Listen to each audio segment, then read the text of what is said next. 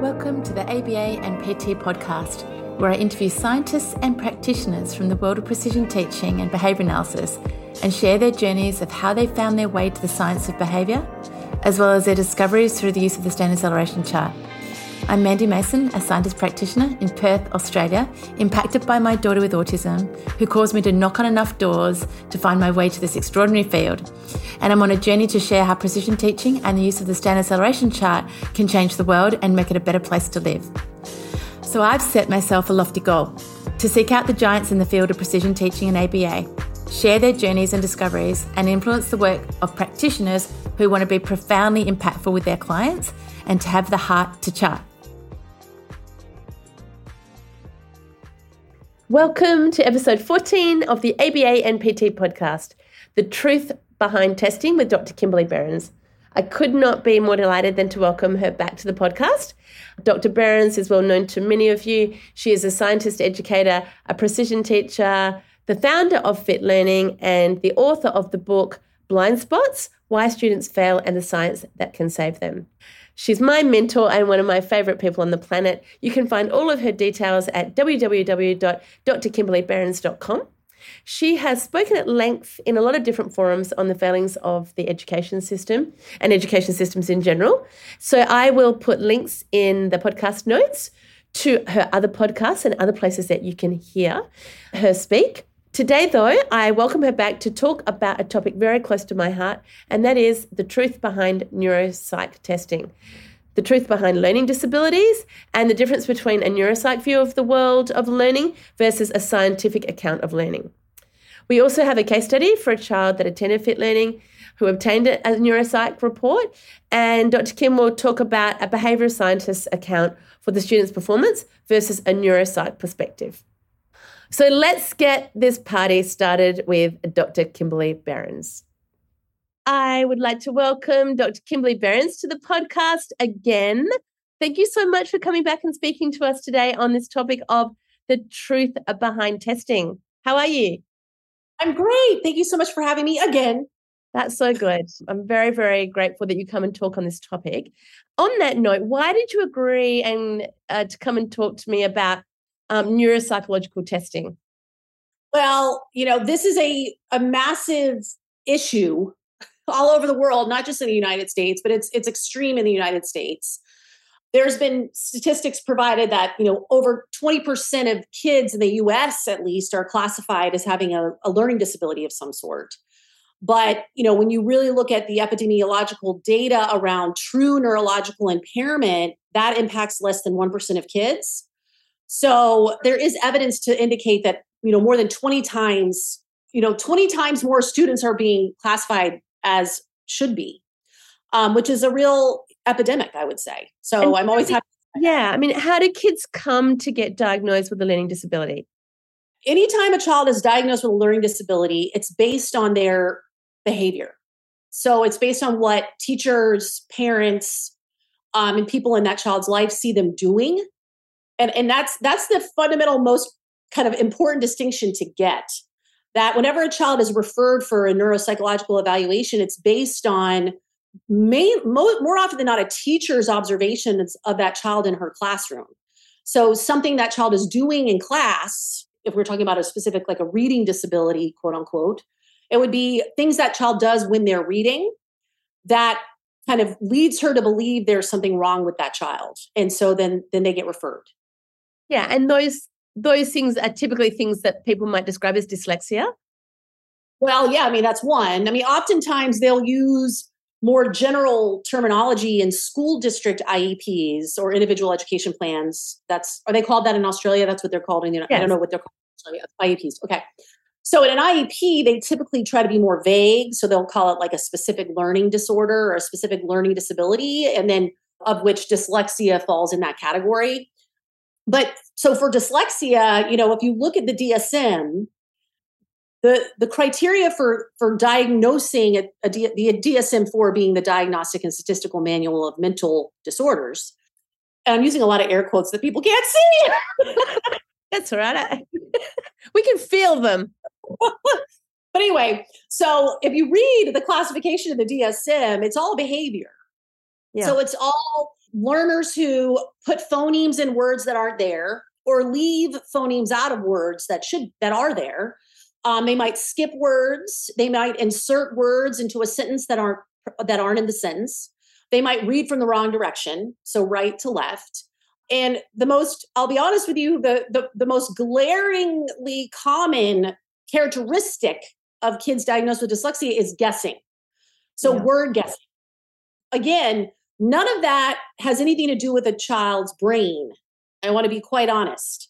You know, in the DSM 4 or the DSM 5 or whatever, mm, you know, version you're on, they don't say the brain presents with this characteristic or this neurological profile has been measured by some kind of neuroscientific tool. You know, the classifications in the DSM are all behavior.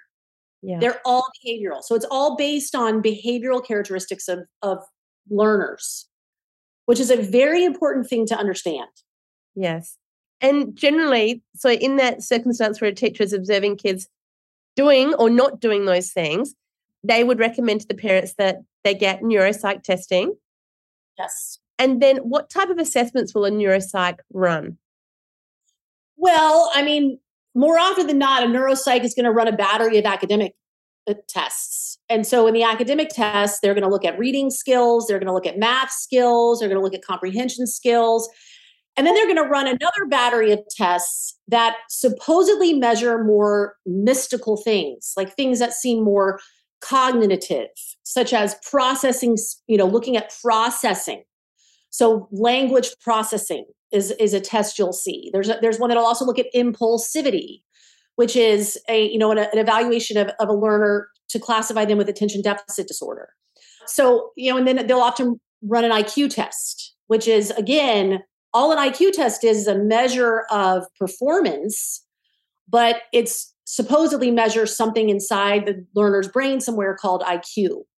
Yeah. Um, so there'll be some clearly delineated academic achievement tests but then there are these other more, you know, esoteric tests that look like they're measuring something different. Like they're measuring cognitive processing or some aspect of the learner's brain. And, and, because of the way the tests are described and the way that, and, and the names of those tests. So it makes it leads the parent and the neuropsychologist to be quite honest because they don't have these distinctions to actually believe that they are measuring the brain that they are measuring you know that dis that dysfunction or, or you know that supposedly exists. But if you actually look at what's being measured even in those more esoterically named tests they're not measuring anything in the brain. They're still measuring the child's behavior.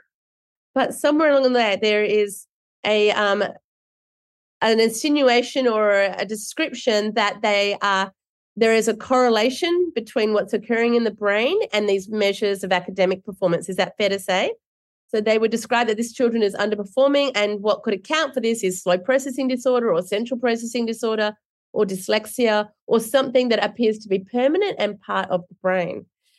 Exactly. It's, it's correlative, but not necessarily causative. Is is exactly. And so you know, whatever I talk, and, and look, you know, I I cause a lot of controversy when I say these things because the you know, I, and I and this is a very delicate thing for me to say I, and there's only one way to say it, and it's scientific illiteracy. Yeah. In, in a way. And, and again, it's not, I'm not trying to badmouth modern psych, you know, neuropsychologists and, and traditional psychologists and traditional educators.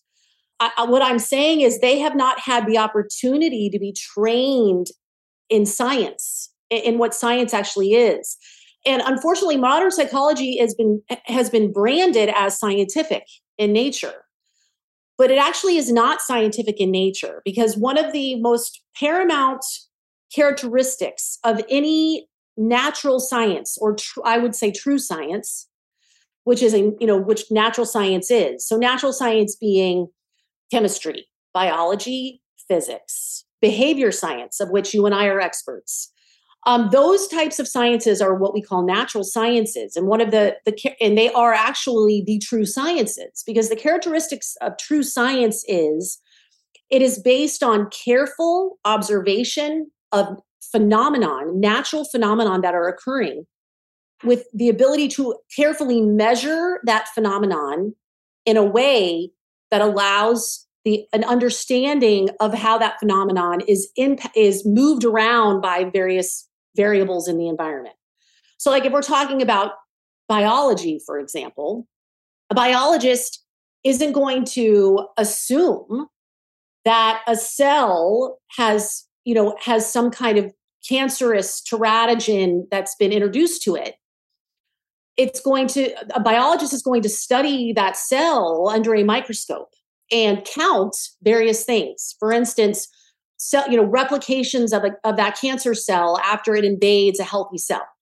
They're going to see that with their eyes and they're going to measure it in some way so that they can make predictions about various things like how rapidly cancer cells grow and how rapidly cancer cells might decay or die as a result of some type of treatment being introduced some type you know for instance some kind of some kind of radiation or chemotherapy I mean, that's how all these treatments have come about from the natural sciences from biology and so the very the difference is that in psychology the assumed dysfunction is a hypothetical what we call a hypothetical construct or or you could also call it an explanatory fiction because there's no way to see it you can't see it and you can't directly measure it. And then you also can't in, manipulate variables to increase it or decrease it, which is the essence of a scientific of the scientific method.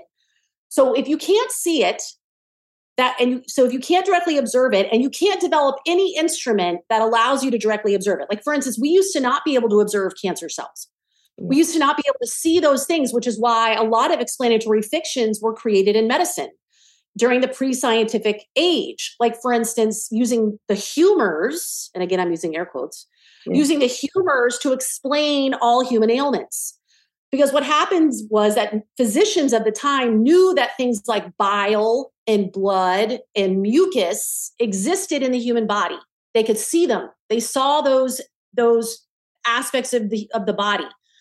But what went wrong was then they just hypothetically attributed imbalances in those humors to be the cause of human ailments. And because of this faulty attribution, procedures were developed to balance the humors that actually led to death.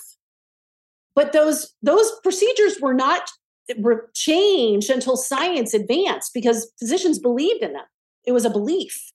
They mm-hmm. believed in the in the in the theory they held about the humors being out of balance being the cause of human ailments. Well, now that sounds hilarious. It sounds ridiculous. It sounds absurd. Why? Because science advanced and allowed technology to be developed so that we could actually see inside the body.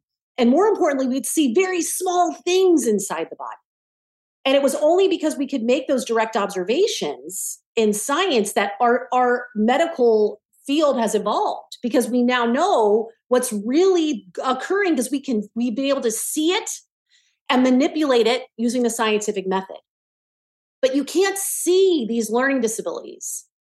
And we can't see them because they are all hypothetical. They are constructs which is why they are in no way scientific at, at all. Like a, a, a true scientist would never measure one phenomenon and then make up an explanation for it.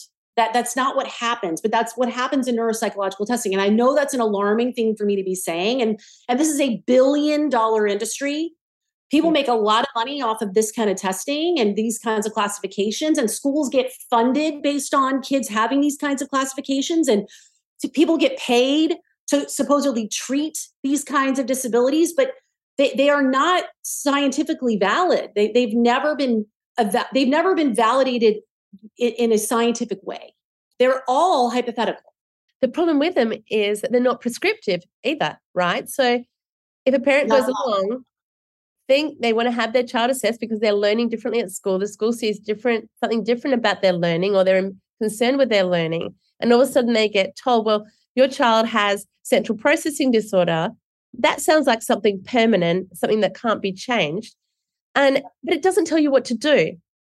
Does not tell you what to do. Yeah. But it's very interesting that if you read any neuropsychological evaluation, you know and and they'll literally the first part of the the evaluation after they give you the history of the learner will give you their performance aka their behavior on the tests that they administered in the assessment so what that kid did when presented with those tests and then the end of the report i mean the middle of the report is then extrapolating the why so and again neuropsychologists present this as, as fact.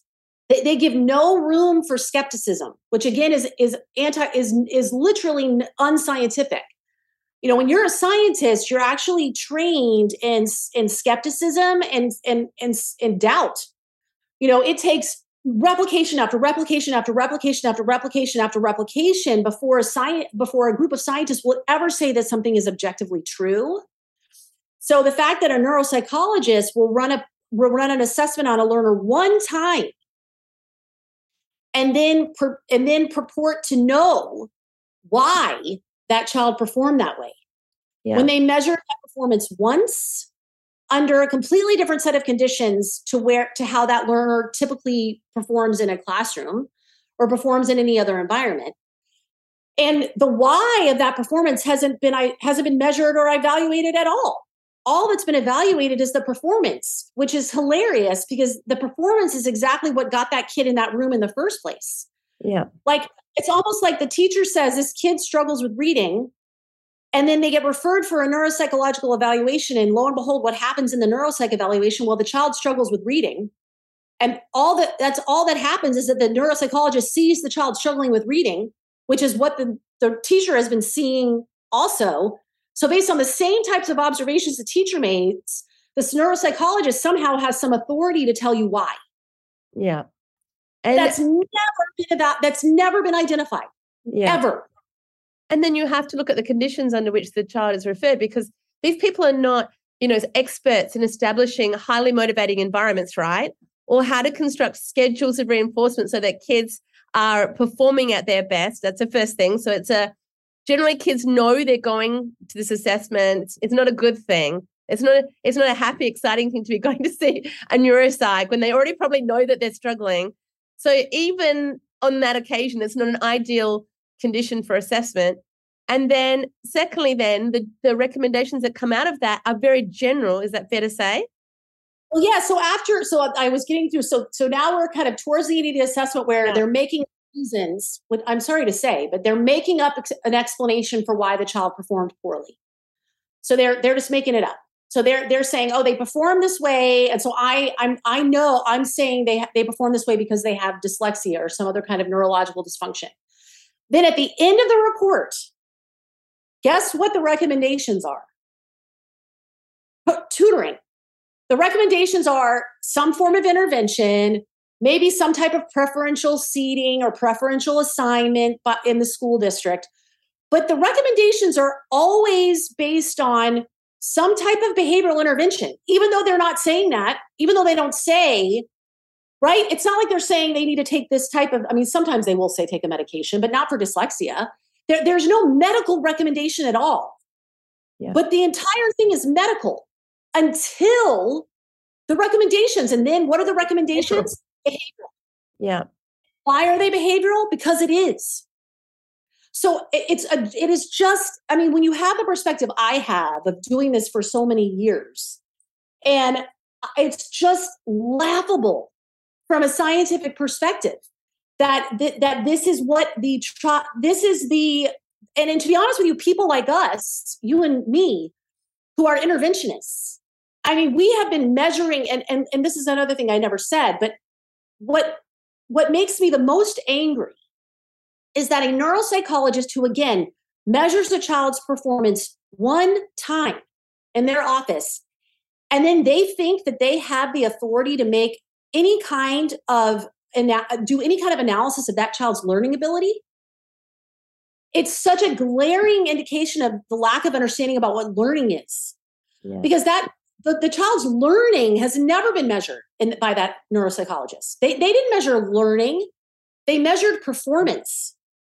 Performance and learning are two profoundly different things. Performance is a measure of, of, of a child's behavior one time. Learning is the is the is the measurement of behavior over time. That's the only way learning can be evaluated. It's a process. So that psychologist has never me- measured learning ever not once. But then they're going to tell that parent that that child has a neuro has some kind of neurological learning disorder but they haven't even measured learning. They've measured performance. So the, so it's a it's a mess. So that you and i who have been intervening and effectively changing behavior and dramatically accelerating learning gains with thousands of kids. We actually know what learning is, and our assessments pinpoint skills deficits, which it always is. It's always this child has some component or fundamental skill that has not been mastered. And we have to identify what those skills are and we have to get them to master them, which is what we do. And so we might have data of 240 hours of intervention on a kid. And not only do we have our ongoing kind of more benchmark assessment data, but we have charts on that child's learning across hundreds of academic pinpoints. Yeah.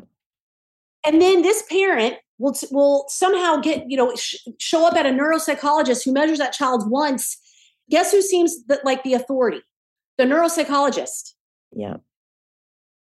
Think about that. We know that child's learning history and that child's level of mastery and what unbelievably complicated contextual conditions impact how that child performs on any given day at any given timing. And yet there the neuropsychologist shows up as the expert. It is unbelievable. Yeah, incredibly frustrating. It is. Um, so let's just talk about the types of diagnoses that you tend to see day to day, I'm, pretty sure they'll be because they're under the DSM. They'll be pretty similar to what we see, but we frequently see uh, central processing disorder, a reading learning disability, sometimes uh, described as dyslexia. Dysgraphia is another one that our kids will get diagnosed with. Dyscalculia as well. Are they the common types of disabilities that, and then ADHD obviously is sort of a a more of a med- medical diagnosis, which is the case study that I sent to you of the student that came to us that was possibly on top of dyslexia also had ADHD because he was highly inattentive, according to the neuropsych. Are they the types of disabilities that I am putting? I am now I'm using the air quotes when I say disability that students turn up to you with. Yeah, I mean, those are and look, you know, we also have a Uh, let's just be honest like how many kids we have that come into fit learning that have no classification at all and they're still not reading? Yeah. Yeah they're still right. struggling yeah because and they're still struggling with handwriting. And they're struggling with all those things why? Because school doesn't work. Because school is profoundly ineffective like profoundly ineffective. And we not only do we have you know data from the united states on the profound ineffectiveness of this but we have global data that across the globe School doesn't work for a majority of kids. So that's that. So so here's what I will say: the kids. So all kids struggle. The kids who don't struggle are the actual rarities. Yeah. The majority of kids do. The majority of kids struggle in school at some level in, in something. Because school isn't guided by science, as we know. School is guided by traditions and beliefs. So that's that. But so that so then those that's that's that percentage of kids who struggle so much that it makes it, it they become difficult to have in the classroom then those are the kids that get referred. So i just want to be clear like i want to make it clear that at fit a majority of our learners that we work with don't have a classification at all and they're still in the below the 30th percentile. So yeah. let's just be clear about that. Like that's those measures those percentile rankings don't mean anything there's just as many kids who are below the 30th percentile that have no classification as there are that do have a classification, which is also hilarious to me. Right? It depends on the teacher, uh, you know, how alarmed she becomes, and also the profile of the kid. Because to be honest with you, it's the kids that develop that learn habits that become massive barriers in the classroom. Those are the ones that get referred. That's the only reason they get referred because they, they they've developed you know they've learned and acquired habits through the such learning as, process. Such as getting out of their chair looking away becoming some of them get into mischief yeah. right? Because they're they can't engage in the classroom effectively because they haven't learned what they need to learn to be effective in that classroom. So they they do other stuff to get it to access reinforcers peer attention teacher attention escape. Yeah. The environment that's that's aversive so the kids who actually learn those those barrier behaviors are the ones that get referred. Yeah. You know the ones that don't get referred the ones that blend in have have gotten good at faking it you know figured out how to make it seem like they know what they're doing cheat. There are a lot of cheaters you know kids learn how to cheat early on to, to make it make it happen because again school doesn't care about the process. School cares about the performance on one test and then they move on you know it's not about the learning process in the in school. I mean to be honest with you school banks on kids already knowing everything. Like if you watch a typical teacher in a classroom she's teaching or he's teaching a new concept of the day and what's the first thing they do and i've watched a lot of classrooms in my life. The first thing you do is ask the class a question that that makes it seem like they should already know it. So like for instance we're going to learn about vowels today who in who in the class can tell me what vowels are that is one of the most classic things you will hear happen in school so first of all we're going to learn about vowels but then the second thing the teacher says is, Who can tell me what vowels are? Okay, what does that tell you? That the class should already know. So, what's the point of if they already know it? What's the point of being in there? Number one. And number two, maybe one or two kids know it, but I promise you the majority of the class doesn't know it. But what does she do? She calls on the kid who already knows what vowels are. Mm-hmm. Yeah. And she lets that kid say the answer. And then she moves on. And the rest of the kids who didn't say the answer and are completely checked out of the building and getting in trouble are we surprised that a bunch of those kids get referred later on for, I don't know, attention deficit disorder or dyslexia or, or whatever it may be? Because guess what? They didn't already know the answer and she didn't tell them. And only not only didn't she did she not tell them, she didn't tell them, had them tell her back and reinforce them telling it back, and then have then have her tell her as many times as they needed to tell her without her having to prompt them what the answer was for them to learn it. But then they, but so then imagine how many kids are completely checked out of the classroom and guess what they're practicing? Not attending all day long. They're practicing living in their world of, of whatever they create for themselves, right? Imagining stuff, remembering things, day, you know, whatever you want to call it, daydreaming, thinking about lunch, thinking about recess, thinking about what they're going to do after school. Like they've gotten really good at just engaging and thinking because guess why? They're not nothing's engaging them in the in the overt environment. So they're not hanging out there. They're hanging out in their in their covert environment. And then they get diagnosed with dyslexia, uh, with uh, with attention deficit or whatever it may be. Because why? Because the teacher failed to teach them, and they failed to learn. And the teacher doesn't require them to be engaged. It's not a requirement. Yeah, I mean, what came up for me just then is, I guess, how things are dealt differently in a precision teaching world. And I guess, can I just get you to talk a little bit about mastery? Because what you were talking about there is kids having almost no practice, no repeating of concepts to, to mastery or until they're, they're effortless and easy and they have them and can call upon them at any time. So, how does your account of mastery differ, for instance, to how schools measure in a classroom? Well, so first and foremost, I want to go back to the notion of learning as a process. Yeah. And again, learning as a process is completely ignored in in education. Because again, classroom instruction goes the way I just said, where a teacher asks a question of the class about a concept that she's never taught them and she picks one child who already knows the answer to answer it and then she goes on to something else in the lesson. So like that's how classroom instruction goes, right? Just stop you there for one second because you're not blaming the teachers, right? You're you're blaming the system, correct? In in other words, what you will say if you read any of Dr. Berens' information anywhere is the major problem with the education system is that teachers are not trained in behavior science. So it's not like you're blaming the teacher. You're saying no. they don't have a set of skills that allow them to teach in that way, correct? Exactly. And I'm glad you said that because, you know, I it can come across like I'm blaming the teacher because I do use a lot of examples of what teachers do incorrectly, but they do it incorrectly because of inadequate tra- it, to be honest with you, no training. I mean, teachers aren't trained in how to accelerate learning and measure learning and evaluate mastery. That's just not what they're trained to do. They're exposed to theories and opinions and belief systems and traditions. How to make materials and how to make materials and make their content. Yep. And like, well, they're not even trained in what content to use. They're they're exposed to content, but then guess what? That content gets changed over by school boards like every year, and they have no control over that. So yeah. every year they're ex- they're expected to teach some whole new curriculum that they that what they learn about curriculum in college on the College of Education is completely unrelated to what they're expected to do in the classroom because that gets turned over every year by school districts. Yeah. So teachers aren't actually trained in anything related to te- to teaching and learning, which is shocking.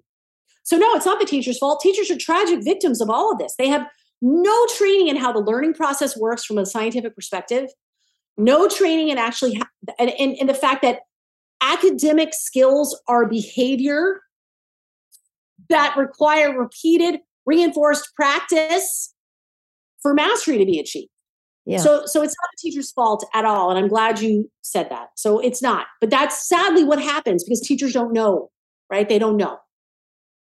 So the learning process is ignored, and so what I mean is how every single learner in a classroom how they are behaving with respect to that subject matter to be learned. So when they see, for instance, when they hear a question like, What are vowels? Can they reliably and rapidly say A, E, I, O, U? Right? Yeah. And so because that's never measured, it's never measured throughout the course of the instruction. The only time it might be measured is maybe a test that's given at the end of the less like when they when the timeline that is set for them arbitrarily by the school district when the timeline tells them we have to move off vowels now and move on to whatever else consonants the teacher gives some kind of assessment to her class and then children get grades and then the teacher moves on. And the grades aren't seen as a reflection of her instructional practices they're seen as a reflection of the student yeah. How much effort they put in to learn the material, how intelligent they are, if they're learning disabled. So rather than the grade being an evaluation of the instruction, the grade is an evaluation of the student, which is why nothing changes. So if half the class fails that assessment, the teacher has to move on anyway, and not because it's her fault, because the district makes her move on. Yeah. So now you have a majority of the class who still doesn't know what a vowel is, but now they're expected to use the understanding of vowels in some kind of word analysis task, let's say. But they still don't know what a vowel is. But now they're expected to use it for doing something new. Because grades aren't an evaluation of learning, they're an evaluation of performance. So we know in behavior science that learning is best defined as the change in behavior over time, period. So if it increases or decreases, then learning is happening. If, if behavior is changing in some way, then learning is happening, right? So if it's increasing or getting faster, then that behavior is being acquired into a repertoire. And if it's decreasing, then what we can assume is some other behavior is is now taking over is has replaced the one that one. So like for instance, word guessing errors. Like if we looked at correctly decoding a word as a as a correct like what we want the kid to do and guessing words as the bad habit we're trying to get rid of. Well the more effective decoding that we get going by increasing the what we call rate right? Yep. the count per time of that child engaging in decoding correctly then that's naturally going to replace guessing. So guessing is going to decrease and appropriate word reading is going to increase so both of those patterns reflect learning, right? So they're learning an adaptive skill that's replacing a maladaptive one. Correct. But and one of those, and that's one of the skills that would cause a neuropsych to say, this kid has dyslexia. Exactly. But you know what the primary method of reading instruction is across the world, including the United States? And that is actually guessing. So there's something called balanced literacy in America, which has been is the renamed method of whole language. And the reason they had to rename it was because whole language got debunked decades ago and, and resulted in lawsuits. parents suing school districts for failure to teach their kid to read because whole language was used, which is basically sight reading, and teaching kids to guess based on the first letter of a word and then maybe a picture or some kind of context clue. So after the whole language debacle, did they did they change to what we know is the only evidence-based reading instruct reading method, which is phonics and decoding, with some sight reading for words that can't be decoded. But there are much fewer words that can be that can't be decoded than there are that can be. So decoding is the primary reading strategy that proficient readers use. But did that take over the schools? No. What happened? Whole language got rebranded as balanced literacy. And so balanced literacy is the, the method of reading instruction in 99% of schools in the United States of America, and more than 60% of kids are functionally illiterate in the United States. So balanced literacy doesn't work. And it doesn't work because it's teaching kids all of the habits that are actually in the DSM as characteristics of dyslexic people guessing, eye dar- eyes darting around a page. Why do you think kids who learn to word guess have eye darting? They have eye darting because they're taught to look at the first letter and then search around for some clue to tell them what the word is. So that's why comorbid with dyslexia are these eye tracking, these ridiculous, uh, you know, now ophthalmological problems that they've invented all these crazy things for, like jumping on trampolines and looking at letter letters on the wall and wearing weird glasses. And guess why eye darting happens? Because they're trained to do that. Because they hmm. see a word and then they're like, okay, now look around and see if you can find some clue that tells you what the word is, rather than use your phonics to sound the damn word out. So kids who get really good at all those crappy behaviors that the school trains them to do get just to get classified as as dyslexic because they're doing exactly what they were taught. Yeah. And that's where we are. And I'm the controversial figure. yeah. Um so that makes me think, I mean, I guess what I love about this story because people should get super excited about this story is, you know, if your child gets diagnosed with one of these made up hypothetical yes. constructs, so there is something occurring in your child's brain that's made up and called some name like dyslexia. The really good news is almost certainly when you get a an assessment um, by a precision teacher, they're going to see some key primary things. You can almost guess, right, that they don't have vowel sounds to fluency, they don't have consonant sounds to fluency, they can't discriminate a, a, a letter name from a letter sound, the yep. very common things, and they haven't had sufficient practice as a result of decoding words. Therefore, their reading words is deficient. And it's it's almost, you know, you can almost guess if you get a neuropsych report like that, you can almost guess what those rates are going to be. And they're going to be oh. very low rates with very high errors. And kids are going to break down when they get to decoding. So the great news is you're going to say that the prescription for this made up learning disability is practice in yes. letter names and sounds and decoding and learning phonetic rules is basically what Fit Learning does and other organizations do to remediate these in inverted commas learning disabilities. So the next question I want to ask you, because I don't know if I've had this experience, is have you had the awesome opportunity to have kids referred back to neuropsychs that have had these uh, learning disabilities attached to them? Frequently in the reports that I've seen, they often will say, your child is experiencing slow processing speed, and this is something that, that won't change. So you have to make accommodations in his environment to adapt for that. For instance, he might have to listen to books as opposed to read them, or have them, or have a scribe for him, or have some other accommodation made for him. Have you ever had the experience where having done reading instruction with the kid and had them made really beautiful movements in their reading, that they go back to neuropsychs to show that that is something that is remediable? Of course. Of course. And, and, and what do they say? Neuropsychs? Yeah. That it depends on the neuropsych. So we have a neuropsychologist in Reno, Nevada, where our headquarters is. That's kind of where our original office mm-hmm. was developed out there when I was in graduate school. And a neuropsychologist out there discovered us dec- years ago. And this is what happened with her was that she had done um, a neuropsych on a kid, and then his mom discovered fit on her own. And then this psycho- this neuropsychologist had the opportunity to reevaluate that kid, and she couldn't understand what happened because the child's profile before fit, from her perspective, was that he was going to be significantly reading impaired for the majority of his life. And then he came back to her, and she's like, "What in the heck just happened?"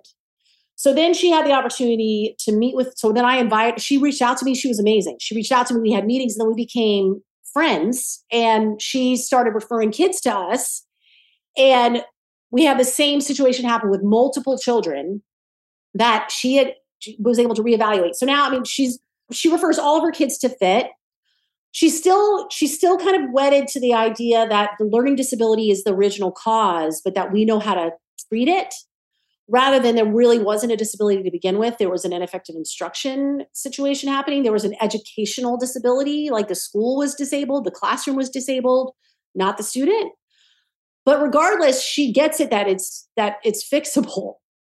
And so that's the other thing that is so remarkable to me is that you know we have without a without fail and you know our outcome data because you're part of this like without fail we accelerate classified kids and I this is these data are actually in my book.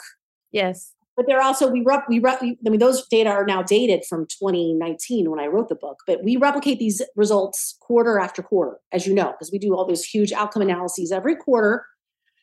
Our classified kids, our kids who have been classified with a learning disability of some sort, move at the same rate within one percentile rank difference on normed referenced assessments as our non classified kids.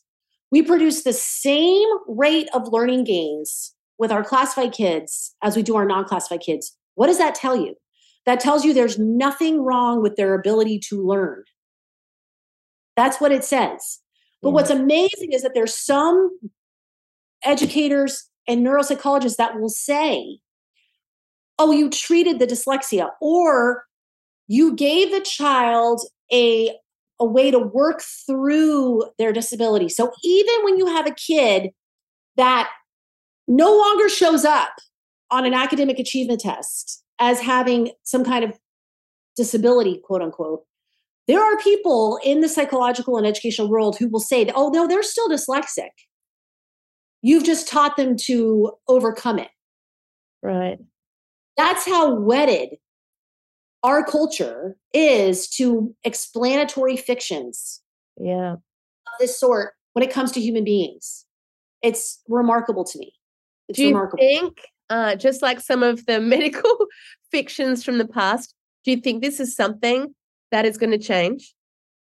Well i think the only way to change it is for people like us to educate the public about it.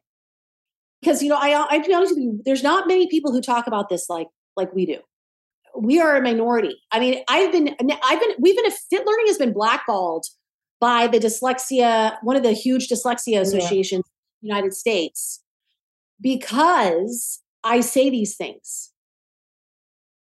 Because there's such a, people are so wedded to the idea that these, the, these disabilities are real. Yeah becomes a part of someone's identity. I mean, to be honest with you, I have plenty of kids who've been classified, and these are kids, high school students, middle school students, who've been told for so many years that they actually have dyslexia or they have another type of disability that they actually they believe this so strongly and then actually it defines them like oh i can't do that because of my dyslexia or that's really hard for me because of my dyslexia it becomes a part of their being, which is so disempowering. Yeah, so sad.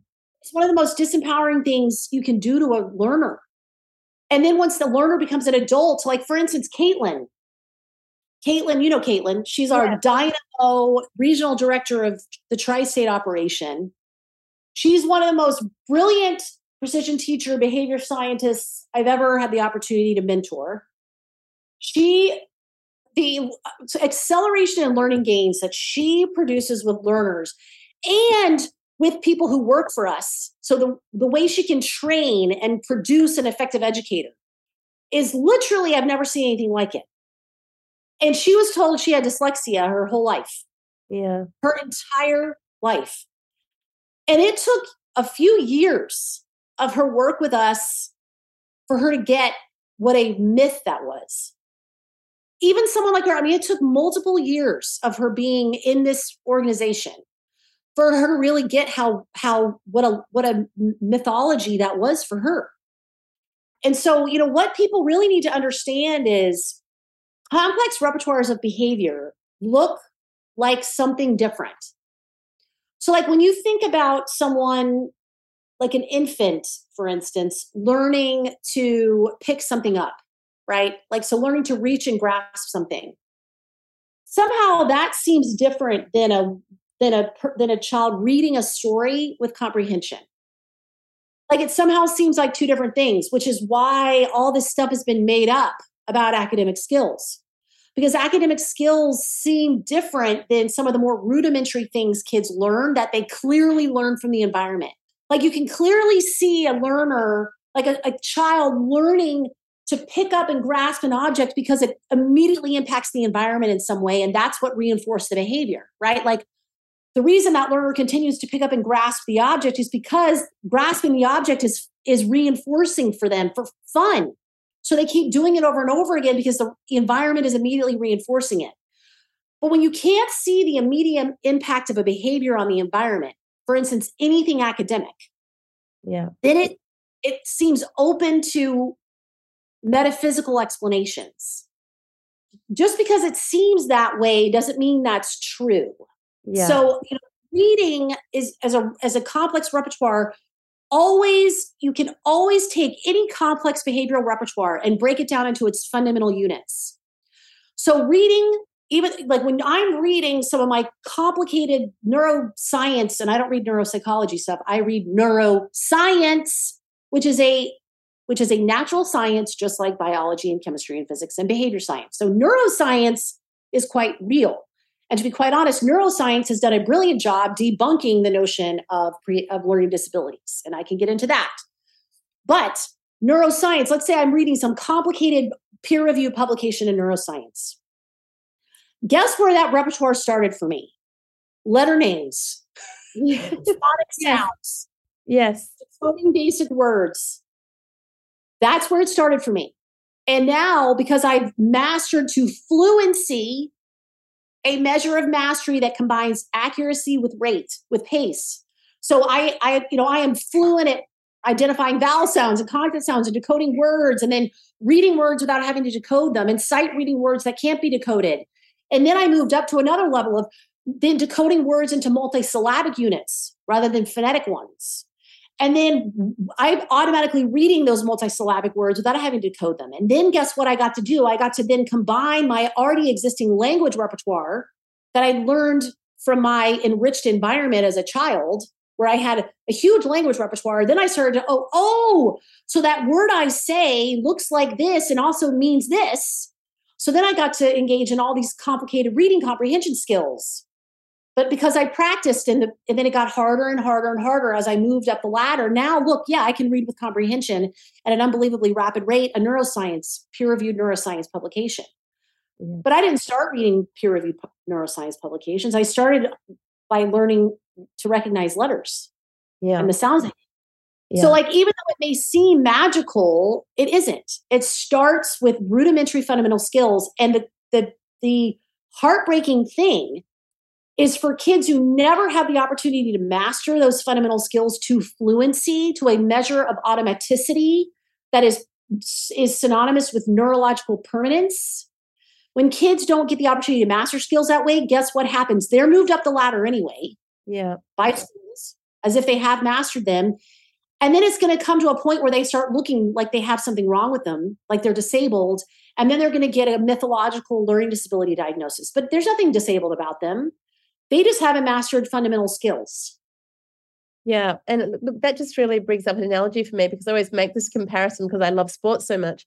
But like if you go out and watch an athletic coach and how they'll train an athlete, and they might be working with a kid or anybody really that really lacks a lot of component skills for something like like I like to sprint. There's so many components to be a good sprinter. But they don't look at you running and go, well, we think there's something wrong in your brain that you can't run, right? They go, you know what? You, you need to do a lot of work. You're going to have to get some strength in the gym. You're going to have to do repeated practice of running 30 meters. We're going to have to work on these drills to improve your sprint performance and your those little skills are going to help you drive into the ground. So you look at when you start looking at sport, it's very different, right? And then you see how they practice. Then they do repeated practice of those things until they're so easy and effortless that you don't have to think about them when you're in a race. And it's the same with soccer and basketball and stuff. And when I make that comparison for parents, they're like, you know, and I say, remember when your kid first started playing basketball and they couldn't even bounce a ball? And then they did heaps of practice and they went along and they practiced outside of games and then they got practice in the game. And in sport, it looks totally different, right? People don't try and say that there's anything, you know, wrong with the brain or the body that these kids don't have these skills. They just haven't had enough practice and enough quality practice. But for some reason, when it comes to academic skills, teachers want to put it back to the brain because modern psycho, you know, what I'll call traditional psychology and education, and because they they are not trained as scientists. Yeah. And so they're scientifically illiterate.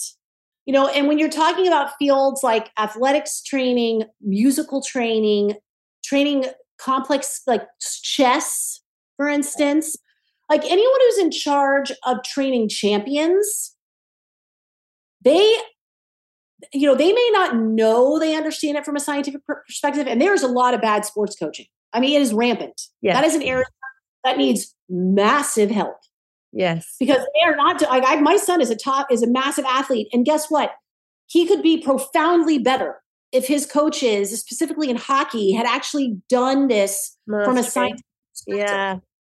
Right? So like the, you know what? The, the champion athletes the champion musicians the champion chess players those people had the opportunity to be trained by a coach who got this. Yeah and they might not known what known what they were doing was from a scientific perspective but they got it because to be honest with you behavior science is common sense. Yes. If you have the opportunity to actually you know accidentally stumble on how it works because you had that common sense perspective but like one area that is absolutely informed by behavior science intentionally is video game development yeah video game developers are informed and guided by behavior scientists. And that is why it is a multi billion dollar industry. And that is why kids of all ages get profoundly good at playing video games and become obsessed with playing them. Because guess why? Behavior science. yeah they move on levels based on mastering one level Yes. right It's usually it's usually fluency based, meaning it's based on rate. yes It's not based on accuracy. It's not based on how correct they are. It's the rate at which they can perform the skills involved in the game. And they can't move up the next level until they master the previous level. and they also and- understand schedules of reinforcement right do. It's intermittent. It's powerful. Yep. It's based it's immediate precise goals for each individual learner. None of that's anywhere to be found in academics training ever. I mean, except for in places like Fit Learning and other precision teaching based organizations, but it's not. It, that's not the mainstream. The mainstream is a sloppy mess. And you know, so that's why kids become addicted to video games. You know, I always try to get out to the public as well that think about this. There are real neurological learning impairments. And none of nothing that I have said should be taken as me saying there aren't. I mean, your daughter, for instance, Mandy, that we've worked with together as a team to dramatically accelerate her learning gains, she has a true neurological impairment that shows up in the form of what uh, that we call autism. Again, that's just a name. yeah That's all. It's a name, but that's the name we use to describe some of the challenges Juliet has learning yes there are real neurological challenges for a kid. But those but kids who have real neurological impairments those don't just show up all of a sudden when they start having to learn academics. Yeah. That is the biggest racket. So i always say to parents who come to me and they and the quote unquote experts have told them their kid has a whatever disability or diagnosis and i and so i just ask them some basic questions. Did your child start grasping objects sitting up moving around playing with toys making vocalizations talking feeding themselves dressing themselves bathing themselves playing sports playing with their friends playing video games. Did your child have any trouble doing any of those things? No. So when did your child start struggling? When they started learning to read. Yeah. So what what I want to in, I emphatically say is that the brain is not selective in that way. It's not.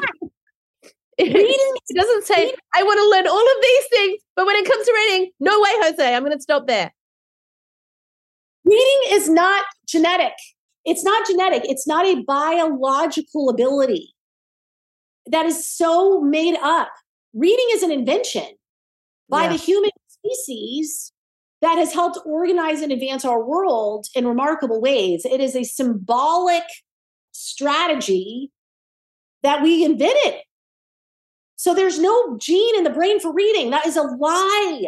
That has never once been empirically validated ever. It's all made up. So if your child learned to learned all their other adaptive skills in their lives from the natural environment and from just common sense parenting tactics, which to be honest with you are pretty sloppy. If those yeah. work, if those common sense parenting strategies work out for your kid, there is nothing wrong with their learning. Yeah. So if the only thing your child has struggled to learn occurs in the school environment, um, hello, like let's call a spade a spade, then that means there's something wrong with the school environment. There's nothing wrong with your kids' learning abilities. They learn to think about all the amazing things your child has learned. Yeah. Until they go to school. Yeah. Think about the complexities of social skills and talking to friends and taking turns and playing games, playing. Yeah. Think about imaginary. Skill that is imaginary play. Like there are red flags. So if your child did not start like doing gross motor and fine motor things, if they had to be taught to sit up, you know, if you had to have some kind of intervention to get them to hit physical, you know, gross motor milestones, okay, red flag. If your child did not naturally imitate you, if your child was not all, you know, suddenly kind of imitating your facial expressions, your vocalizations, your if you smile, they smile. As infants, when your child starts smiling after when you smile, that's a sign that your child's learning is on track because imitation is the number one form that the, the number one vehicle by which infants learn, which is why it's so it's not we know it's it's reflexive. It's it's it's in our dna because it enhances survival. And it's if we've evolved that way it's been selected in our repertoire. So the number one characteristics of children with autism is that they don't do that. Yeah. You have to teach kids on the spectrum to imitate the behavior of others. That is a learning impairment but if your child did all those things naturally and then suddenly they can't learn to read well i would question how they're being taught to read not their learning ability. Why is that the first place we go? Well we don't. Why is that the first place the world goes? Because the educational establishment does not want to change their practices.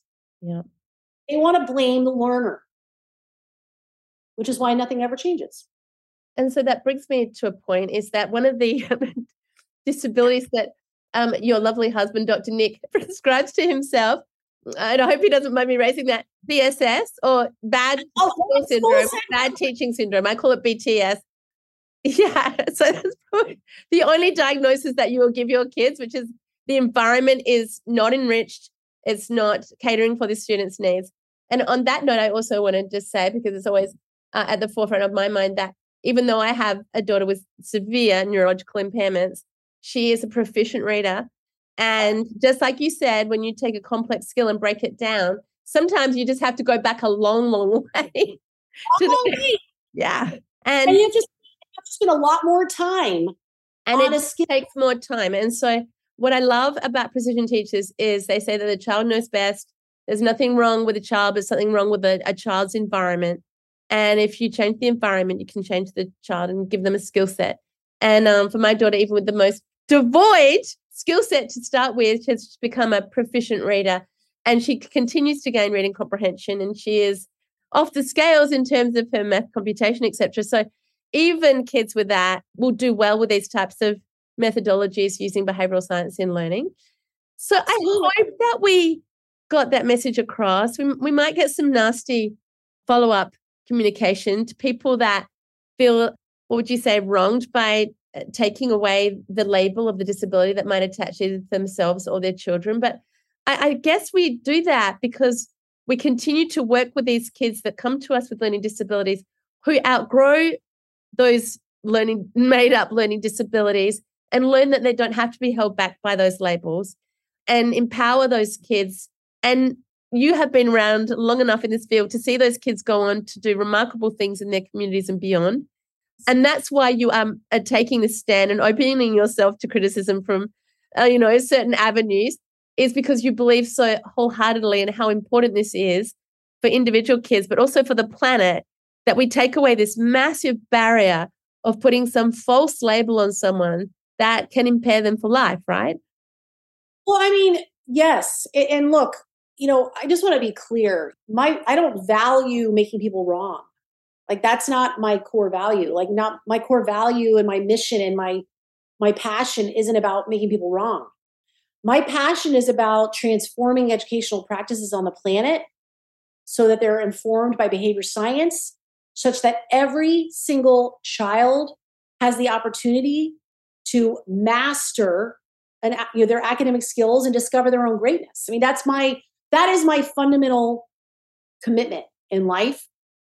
And uh, and I see over and over and over and over and over again the unbelievable damage that this type of testing and classification does. And look, there are times when you know when when when people say to me but doesn't it give kids access to, to services in the district when they get these labels yes it does but i want you to consider the outcomes of those services more than in the united states more than 90% of learners classified with a with a learning disability graduate below proficiency in all academic subjects think about that 90 percent.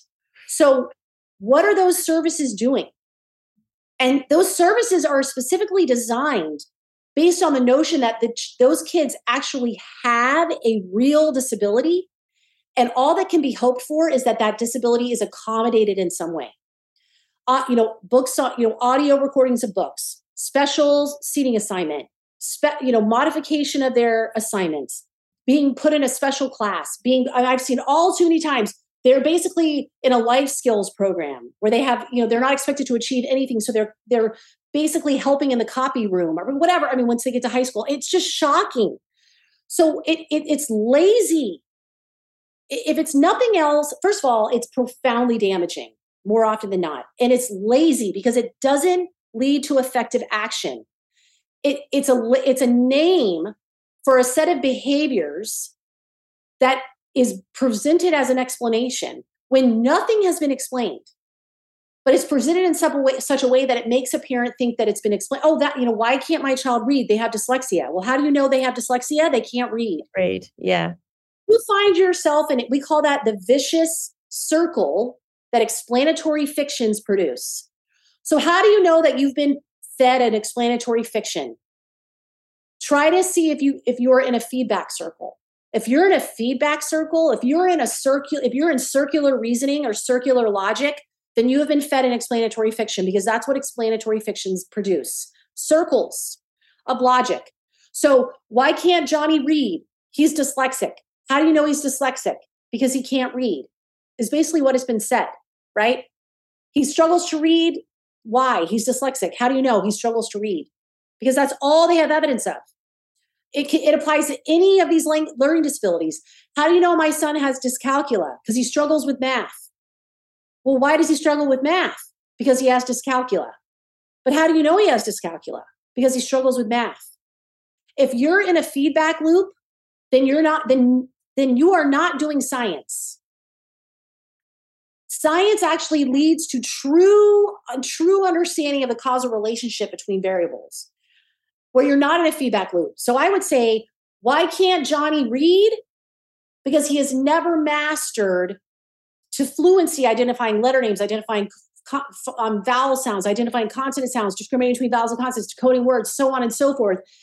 And I'm going to move, I'm going to accelerate those core skills. And as I'm accelerating those core, core skills through measurable, through the measurement of his behavior over time, I'm going to evaluate his long-term reading goals and see am I getting am I making an impact on those. So what I'm what am I going to do? I'm going to move stuff around and measure it.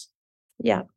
not going to be in a feedback circle over and over and over and over and over that again. seems like a really awesome opportunity to just quickly check in on this case study because I promised to do that at the very beginning. And so now we can take. Do you have that data in front of you? Yeah, let me pull. Yeah, it was right. Right. It was. So we have a neuropsych test of a little boy in year three, and then his precision teaching assessment, a fit learning assessment. And what I'm going to be able to get you to do, if you're just in front of there, is on his intake assessment, uh, we assessed all of the component skills of reading. Yes. And I think you're going to be able to look at that first two pages and say to me, he's not reading because of X, Y, and Z, not because of his diagnosis of dyslexia and potential ADHD. um, but he's he's not reading on intake because of these component skills. Right. And remember, when you're talking about a neuropsych evaluation, you are talking about when their academic achieve, you know, the academic achievement tests that they use in those target extremely complicated skills. Yes. Right? Those those those assessments don't break skills down into their fundamental components. Yeah. So this child being or even going to back engage- to very easy read passages, right? They're going to assess a grade level read, read passage. Yeah. For a kid that doesn't have any components of reading. So this child who was diagnosed with specific learning disorder with impairment in reading, with impairment in word reading accuracy, with impairment in reading rate or fluency, with impairment with reading comprehension, and then they put a DSM number and then they say, for example, dyslexia. Yes. And then this child was also diagnosed with specific learning disorder with impairments. This makes me laugh so hard in written expression, with impairment with spelling, with impairment with clarity or organization of written expression, with impairment with grammar and punctuation accuracy. I mean, it's just like, what? Okay, so, and that's, an, there's another DSM number for that. So that's in the DSM. Literally grammar, punctuation, which is like a human Yeah. invention. It's just crazy. All right, so that's the di- diagnosis this child's been given, and let me just re- from it from his fit learning reading assessment, where we go in and we with precision evaluate all the component skills of reading and the accuracy rates with which those skills can be performed. Okay, so reading readiness. That this kid could not match lowercase letters yeah. to one another. 40% correct, eight correct per minute. Letter matching. All right. So this kid could not match letters as the same. They all, he was also only 83% correct and 20 per minute at matching upper to lowercase, which is so interesting to me that he did worse on identity matching with lowercase letters and better on upper to lowercase matching. Anyway. So it's learning through the assessment though too, right? As kids go Yep. on, we've been talking to them going, wow, you did really well on this one. On the next one, this is a little bit the same. And so, of course, as behavioral scientists, we are reinforcing and shaping using differential reinforcement for attending. This is a little kid that came to us, you know, with a potential ADHD diagnosis. So we're going to establish a highly motivating environment with lots of reinforcement for performance and attending. So you often see that kids start to get better as they go on through the assessment. But anyway, sorry. So vowel sounds, sorry, consonant sounds 70% correct and Yeah. 28 sounds per minute. Yeah. And that should be 100% correct and 100 sounds per minute for that to be a repertoire that a child can apply to decoding words. Yeah. Again, 40% correct on vowel sounds. Oh, they was actually better at vowel sound. I mean, Yeah. identifying vowels. He was yeah, actually I better find that that kids at 100% they're much better at teaching vowel sounds than they are at consonant sounds. Well, there are fewer. There's only five, Yeah.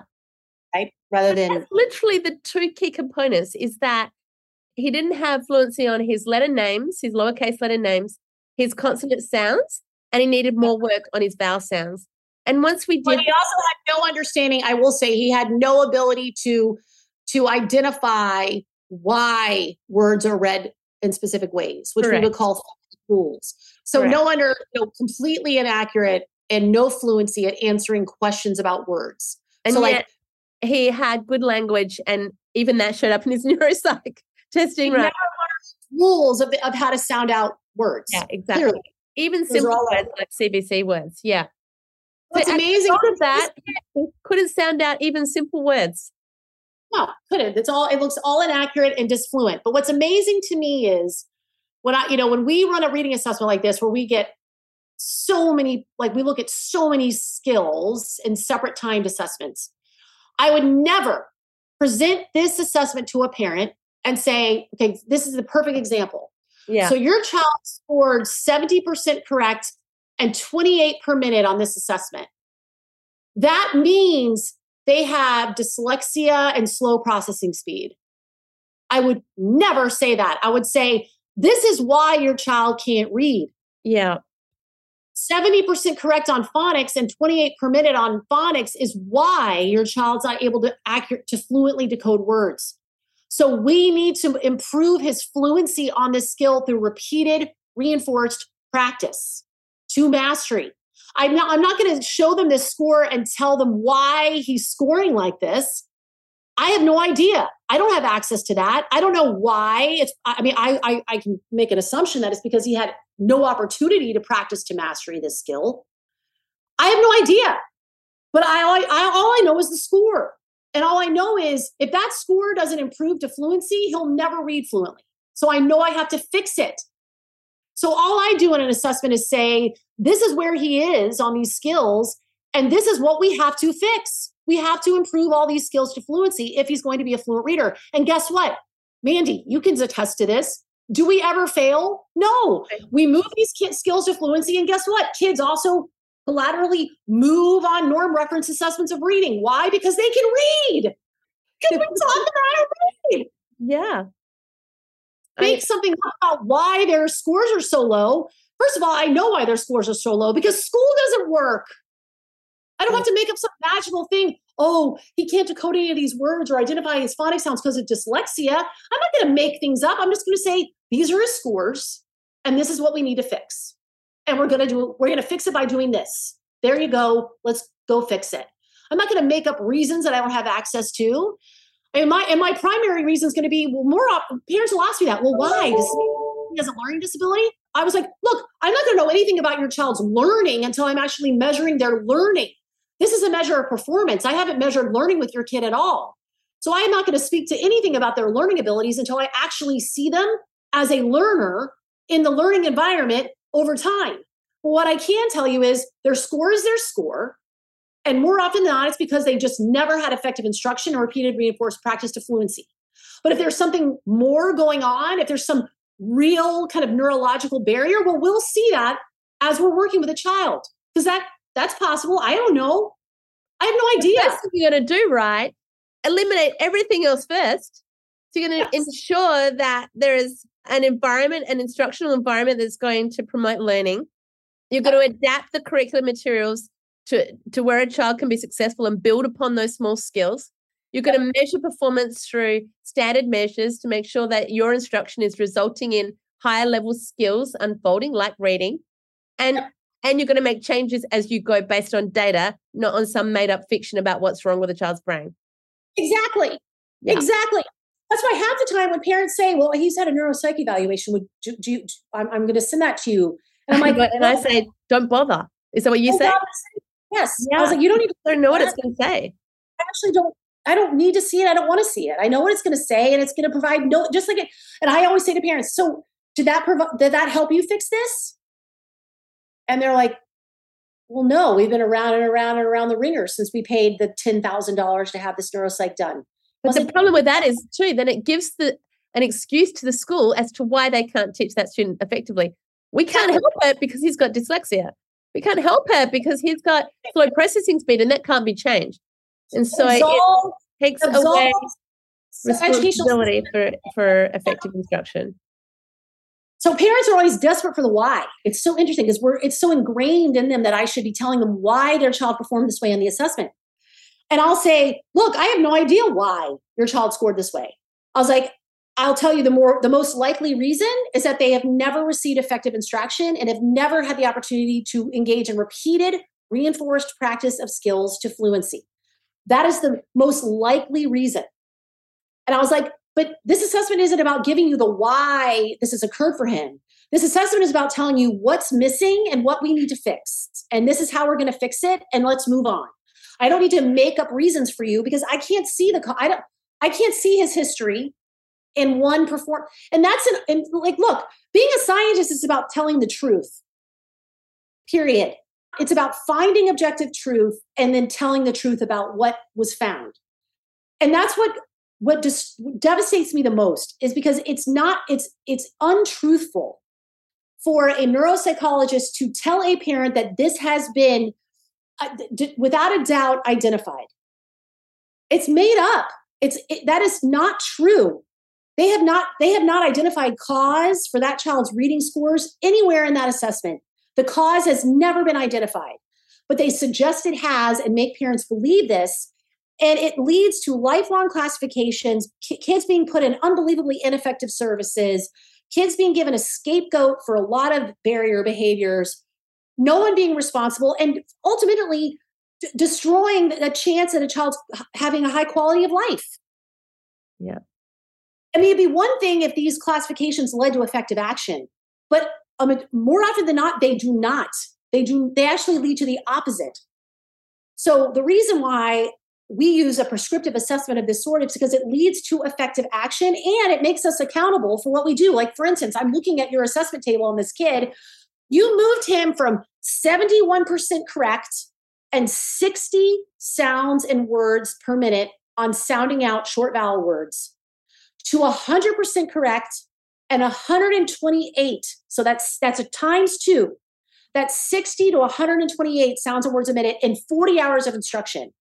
Yeah, I'm looking at add that this kid presented with that behavior that you know so well of reversing his B's and D's, his P's and Q's, his K's and X's, and his Y's and U's, mixing up those discriminations. And so, as you know, there is a lot of work to do to unwind all of those errors and and scrollings from the past. So, the, so this particular student presented with all of those behaviors. So we had to unwind that as well. But he still got to fluency in all of those.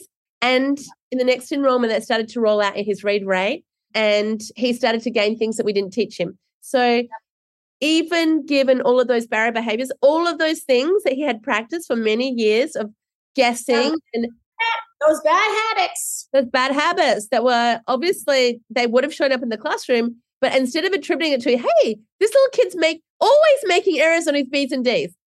We need to fix that.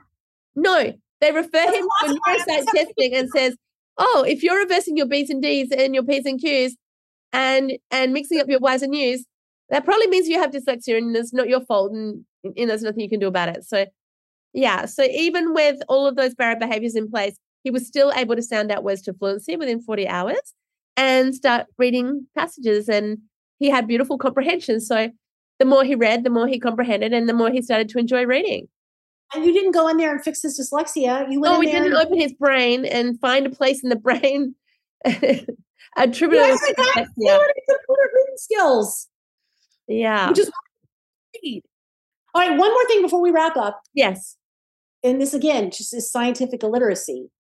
You know, a lot of neuropsychologists will point to, oh, but it has been empirically validated that dyslexia is real because there have been these brain scan studies done and again, so I do, I, am very familiar with the neuroscience literature. I'll be quite honest. I spend a lot of time in that literature, and neuroscience is very different from neuropsychology.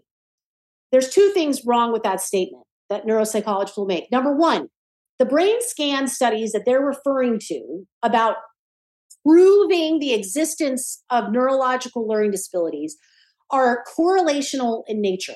And this is again, when you're scientifically illiterate, you don't understand the difference between like you know that correlation does not yield causation. Okay? So, correlational brain scan studies have been done. And what they do is they take kids who've been classified with like you know some type of learning disability of which dyslexia is the most common for these types of uh, I'm not going to call them studies. Well, I guess it's a correlational study, but it's it's not science. Okay. So they take a group of kids classified with dyslexia and a group of kids non classified, and then they put them in, in MRI machines and they, they look for differences in their brains. And guess what? There are differences. Yeah. Right? Surprise, surprise, their brains look different. And actually, specific parts of their brains consistently look different. Right? Yeah. And from these correlational studies, then unfortunately, psychologists who again are are not trained as scientists. I, am going to be very clear about that. That is in, that is unbelievably wrong to suggest that correlation is ever an empirical validation. It's incorrect. It does not. And secondly, a lack of understanding about neuroscience. So psychologists take those correlations say, see, their brains look different. So that indicates that these dyslexic kids' brain differences are the cause of their reading problems. Okay. So, number one, that is not scientific evidence. That is a correlation that where where causal attribute is made, which is actually not scientific at all. That is an, that is a, that is a scientific error. That when you're actually trained in a real hard science like I am, you are you they they hound that into you into your repertoire as a graduate student over and over and over again. That that is the that is the worst thing you could possibly do is to extrapolate cause when no cause has been demonstrated. That is one of the most fundamental errors to make. I mean, the most tragic errors to make in science, which is what psychologists do all the time. So, so that correlation does not mean anything. Number two, the real empirical evidence that has been identified is from the field of neuroscience, where neuroscience has now repeatedly demonstrated that, surprise, surprise, learning, so crazy to say, learning is what produces neurological changes in the brain. Wow, what a concept. You mean a kid's brain isn't born hardwired in some way and it and that's what dictates what kids do? No, that's actually been profoundly debunked. What has been demonstrated is that as the as the person behaves in the environment and that behavior is followed by reinforcement, a neurological process simultaneously occurs and that is what learning is. And as that process occurs over and over and over again, a permanent neural pathway is produced in the brain. So, are we surprised then, now that we know that neuroscience has totally debunked the brain first theory and has demonstrated that neuroplasticity means that the brain responds and adapts as a person behaves in their environment, period. And as that repeated reinforcement occurs, neural pathways are produced. That's how it works. That's how neurology is produced from birth to death. That's how our brains are, are changed. It's by the learning process, not ahead of time. So the reason dyslexic quote unquote people's brains look different than non dyslexic quote unquote people's brains. Why? Because the people classified with dyslexia haven't learned the same repertoire as the they are not reading. So of course and they're engaging in different types of habits that have been acquired through the learning process than non-dyslexics have.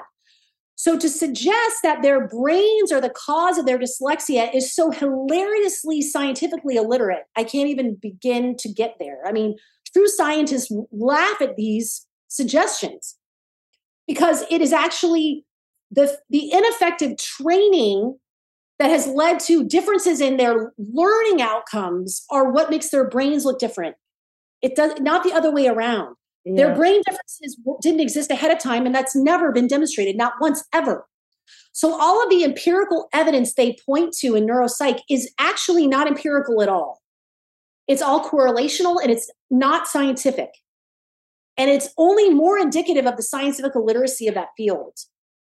Whereas neuroscience is doing every day more and more work to show how the learning process itself impacts the brain, not the other way around. Now, there are kids with real neurological differences. But again, those differences show up at birth, not at age six when they start reading. So there you go there was a lot to describe. And I just really want to thank you so much for taking this on because a lot of parents that I work with really struggle with these assessments. And I often refer them to an article that you have on your website. But this has been an expansion upon that. And it's wonderful to have documented this. Thank you so much. This is going on the ABA and PT podcast. A big part of this is behavioral science and then precision teaching as well in terms of how to remediate kids that turn up with a skill deficit as always, I love spending time with you. I can't wait to see you uh, very soon in Denver at IPTC. So I may as well advertise that. You are the keynote speaker at IPTC. Can you please tell us what you'll be speaking about? Well, you know, I'm excited because I'm going to be um, presenting on 25 years of discovery at Fit Learning. Do natural science the way we do. You know, I like to call it natural applied science, where every single learner, you know, we're doing natural science with every single learner to evaluate how we can most effectively accelerate their learning gains and produce, you know, all kinds of awesome generative outcomes. When you've been doing that work for 25 years, you figure out you you you discover a lot of really cool stuff. So I'm just going to share, number one, a ton of charts. When you do inductive work like we do too, like that's the other difference between modern psychology, which is deductive and like social sciencey, and inductive science, which is basically we are uh, collecting and analyzing way more data than we can ever share. And then we share a sample of what we discovered, right? Because we couldn't possibly share the 10,000 charts that we have on kids that show the same phenomenon. So I'm going to be sharing a sampling of learning charts on kids that reflect a lot of the discoveries we've made. And then I'll be showing some more kind of global aggregate data and sharing some of the publications we've had that people might not be aware of, you know, some of our more peer reviewed stuff. So it'll be fun. It's basically just going to be like a big data dump. Great. I can't wait. well, on that note, thank you so much for your time. You're the busiest woman on the planet, but you always make time to talk about something that's very important. And this to me is critical for professionals and families that come along and get these kids sent to them that have these diagnoses and um, you've given them some language to use around that and some questions to ask and make sure they don't get wrapped up in these these circular definitions. So thank you so much for your time. Thanks Mandy it was so I'll fun. soon. thank you for listening to episode 14 of the aba and pt podcast with the phenomenal dr kimberly Berens You'll find references to a huge list of podcasts and publications that Dr. Berens has available, given her 25 years in the field. You can join the ABA and Podcast Facebook group for more resources. For those interested in learning more about precision teaching, the 35th annual conference of the Standard Celeration Society is being held in Denver from the 3rd to the 5th of November. I believe you can purchase virtual seats as well for those of my listeners that can't travel. Dr. Berens is the keynote speaker, and I'm excited to be co presenting with Dr. Bob Worsham on the use of the standard celeration chart in sprinting. Anyone that has an interest in using the chart in sport, I hope you'll come along and hear me speak and share what you know. It's one of my passions to take the chart to the sporting community. I'm also delighted to be co presenting with Jonathan Amy and some others on oral motor programming to promote speech acquisition. Busy month ahead. I'll see you on the other side.